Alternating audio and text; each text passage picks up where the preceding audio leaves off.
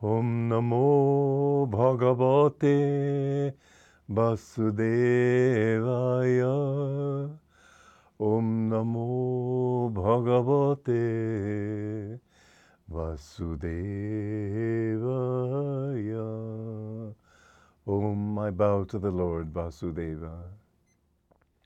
Joy to you, friends. We're reading from the second chapter of the Bhagavad Gita. And stanza 24 says, The soul is never touched, it is immutable, all pervading, calm, unshakable. Its existence is eternal. You know, time and space are actually just illusions. My guru said something interesting that I've also, sometimes the things he said I've pondered for many years and don't completely understand. But he says when people who have been blind gain their sight, the first thing they see is that everything is flat. They don't see things in uh, uh, perspective. he used this as a, as a way of illustrating that space really is doesn't exist. The image of distance, the thought that we're going a certain distance to get anywhere. I remember this uh, woman came to Ramana Maharshi, a great master in India in the last century, and she came from London. She said, I've come a long way to see you. He said, You haven't moved. It's interesting, but you know, the universe is, the, is center everywhere, circumference nowhere. Truth is center everywhere, circumference nowhere. God in creation is center everywhere, circumference nowhere. And everything in the beginning when science first discovered that the world is not the center of the universe, finally it was reduced to a little tiny mud ball on the outskirts of a huge galaxy of which there are some 200 billion others. Um, man seems to have been reduced to nothing. And now suddenly we're coming to the understanding that reality is always at one point, and only from that point, only from who you are, can you understand anything. Doesn't matter about the most distant galaxies. It means nothing to you until you can understand it in terms of your own self.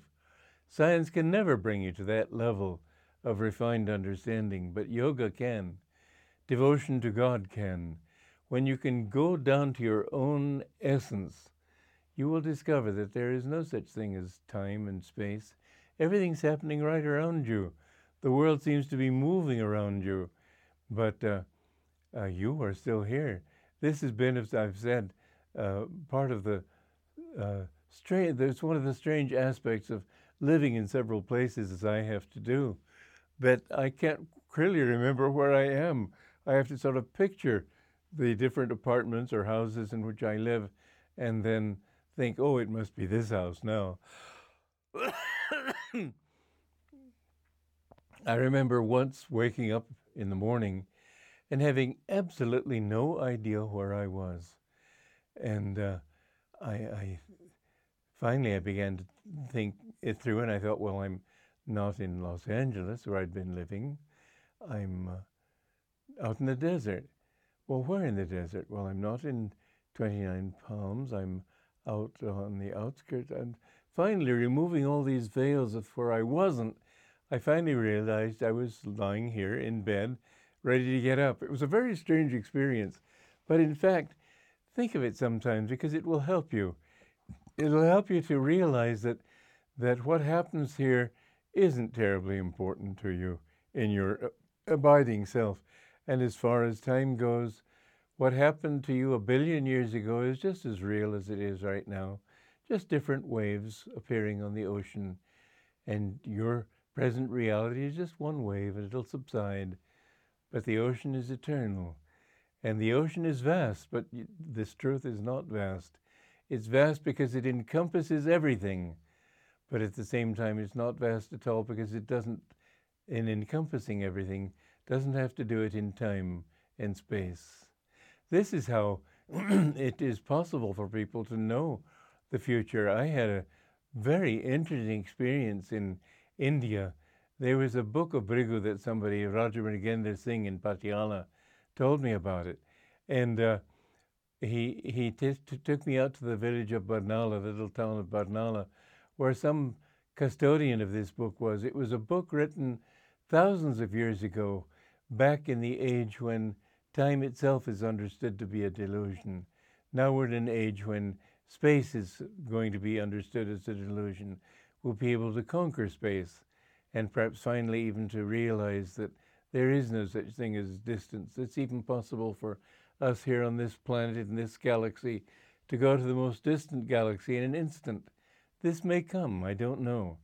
But anyway, this man lived in the higher age, the next higher age, which is a mental age. And when people realize that time itself is just a delusion. And in that age, this man wrote about the lives of people who would come in the future.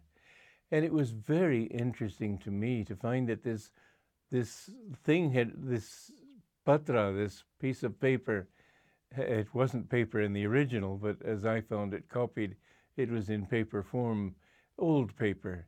but it told my name. It said that he was born in Romania, grew up in America.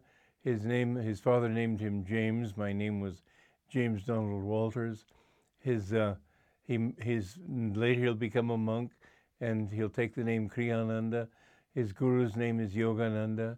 He has brothers, but no sister is possible, although one sister will die in his mother's womb. All this was true. I never knew that my mother had a miscarriage, but she had had one. And it talked about the future, about certain possibilities of sudden death, for example, and several times those things came to me. But uh, um, then it told about my. Uh, I had two readings. One was in Barnala, and this is I'm combining two of them. Later, I found one in another place, and it said I've already given him a reading in my Yoga Valli, as it called it. And so instead of giving him my last life, which it usually did, it went back to the time of Kurukshetra, the very time that we're discussing in this Bhagavad Gita series of talks. And it said that I was the ruler of a small kingdom then, and I was afraid of getting on the wrong side in this battle and went out to the forest and took initiation from a guru and so on. But it's so interesting to think that somebody way back then could know what I would be, where I would be, what my family would be like. And it said much more, of course, than I have said to you here right now. But time doesn't exist. And you, when you reach a certain level of understanding, you will be able to look back over all your past lives and know that in all those lives you were seeking fulfillment and always you were disappointed and always you realized this didn't work, that didn't work. Nothing worked for you until finally perhaps you reached that point where you had the good karma to know that what you were looking for was God and truth. And then, even then, it takes a long time before you can overcome all your little tiny habits, delusions, the thought that this will give you what you want or that, and reach the point where finally, like a peeled onion, you've gotten rid of all your peels. But look forward to that day because if this is true for the past, it's true also for the future. You are a child of God, and it is just as true right now that you are one with Him. It's only that you've got to remove that level of ignorance that prevents you from understanding it. Don't think, oh, it's such a long path, I'll never make it. You're there already. Jesus said that, uh, are you, that ye are gods. This is the truth. Ye are gods. You are one with God. You just have to remove those layers of delusion that prevent you from thinking so. So if the past is a delusion, so also is the future. Live in that eternal now if you want to attain oneness with Him. Joy to you.